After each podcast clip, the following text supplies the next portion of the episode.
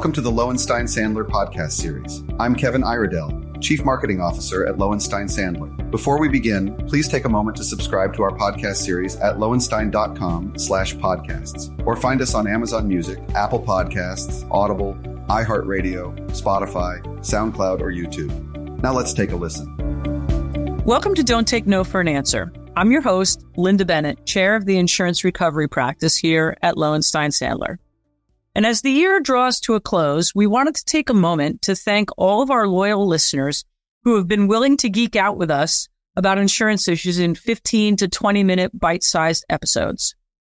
In our third year of podcasting, we added many more informative and timely episodes that touched on a wide array of insurance topics.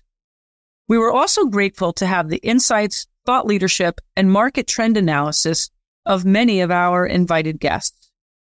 Of course, we also stayed true to our core guiding principles that have helped us serve our policyholder clients so well by sharing practical tips about how to navigate the complicated web that is the world of insurance coverage.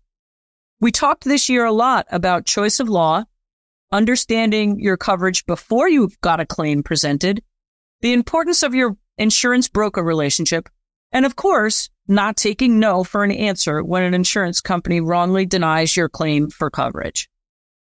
This year, as we took a look back at our most popular episodes, we learned that our listeners really truly enjoy our nuts and bolts episodes. For example, one of our most listened to episodes was Finding the Right Fit, where we addressed the difference between the duty to defend and the duty to reimburse. And as I mentioned a moment ago, that bro- the importance of that broker relationship was reflected when we saw that our episode on a day in the life of an insurance broker when the building is on fire was also one of our most listened to episodes. And there we talked about what you do when you're a hard to place risk and brokers that can come swoop in and help you in that moment of need. A couple of our other more popular episodes were wearing multiple hats making sure you're covered in all capacities. Again, in that episode, we talked about a number of different claim scenarios that we've seen where the capacity exclusion has been raised by carriers. Another fan favorite, avoiding the bait and switch when the excess carriers don't follow form to the primary insurer's acceptance of coverage. This is a really important episode to listen to so that you can understand how to seamlessly access the full tower of coverage that you put in place. And finally, we also had a high listenership to knowing who is saying no and understanding those critical players in the insurance process. But as we also look back, our listeners reflected that it is important for us to continue sharing episodes that address leading edge coverage issues. So a couple of other of our more popular episodes were Call Me Maybe, where we addressed the stealth disappearance of social engineering and fraudulent instruction coverage. So everybody knows that privacy and conducting business in cyberspace remains very challenging. And so we talked there about some important changes to policy wording for social engineering and fraudulent instruction coverage.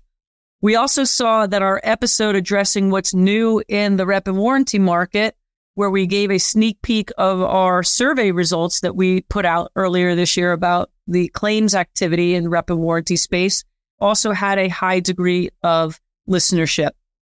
So as this year comes to a close and we reflect back on the year in insurance, D&O, cyber, and reps and warranty claims continue to lead the pack. But this year also revealed a much more entrenched coverage position being taken by insurers across many different coverage lines as we saw the broader economy place a premium on cash and insurers seem to be incentivized to earn interest on their money rather than pragmatically resolving claims. This is a trend we will surely continue to watch as we head into early 2024. We will also keep delivering quality programming with our stellar invited guests and knowledgeable practitioners.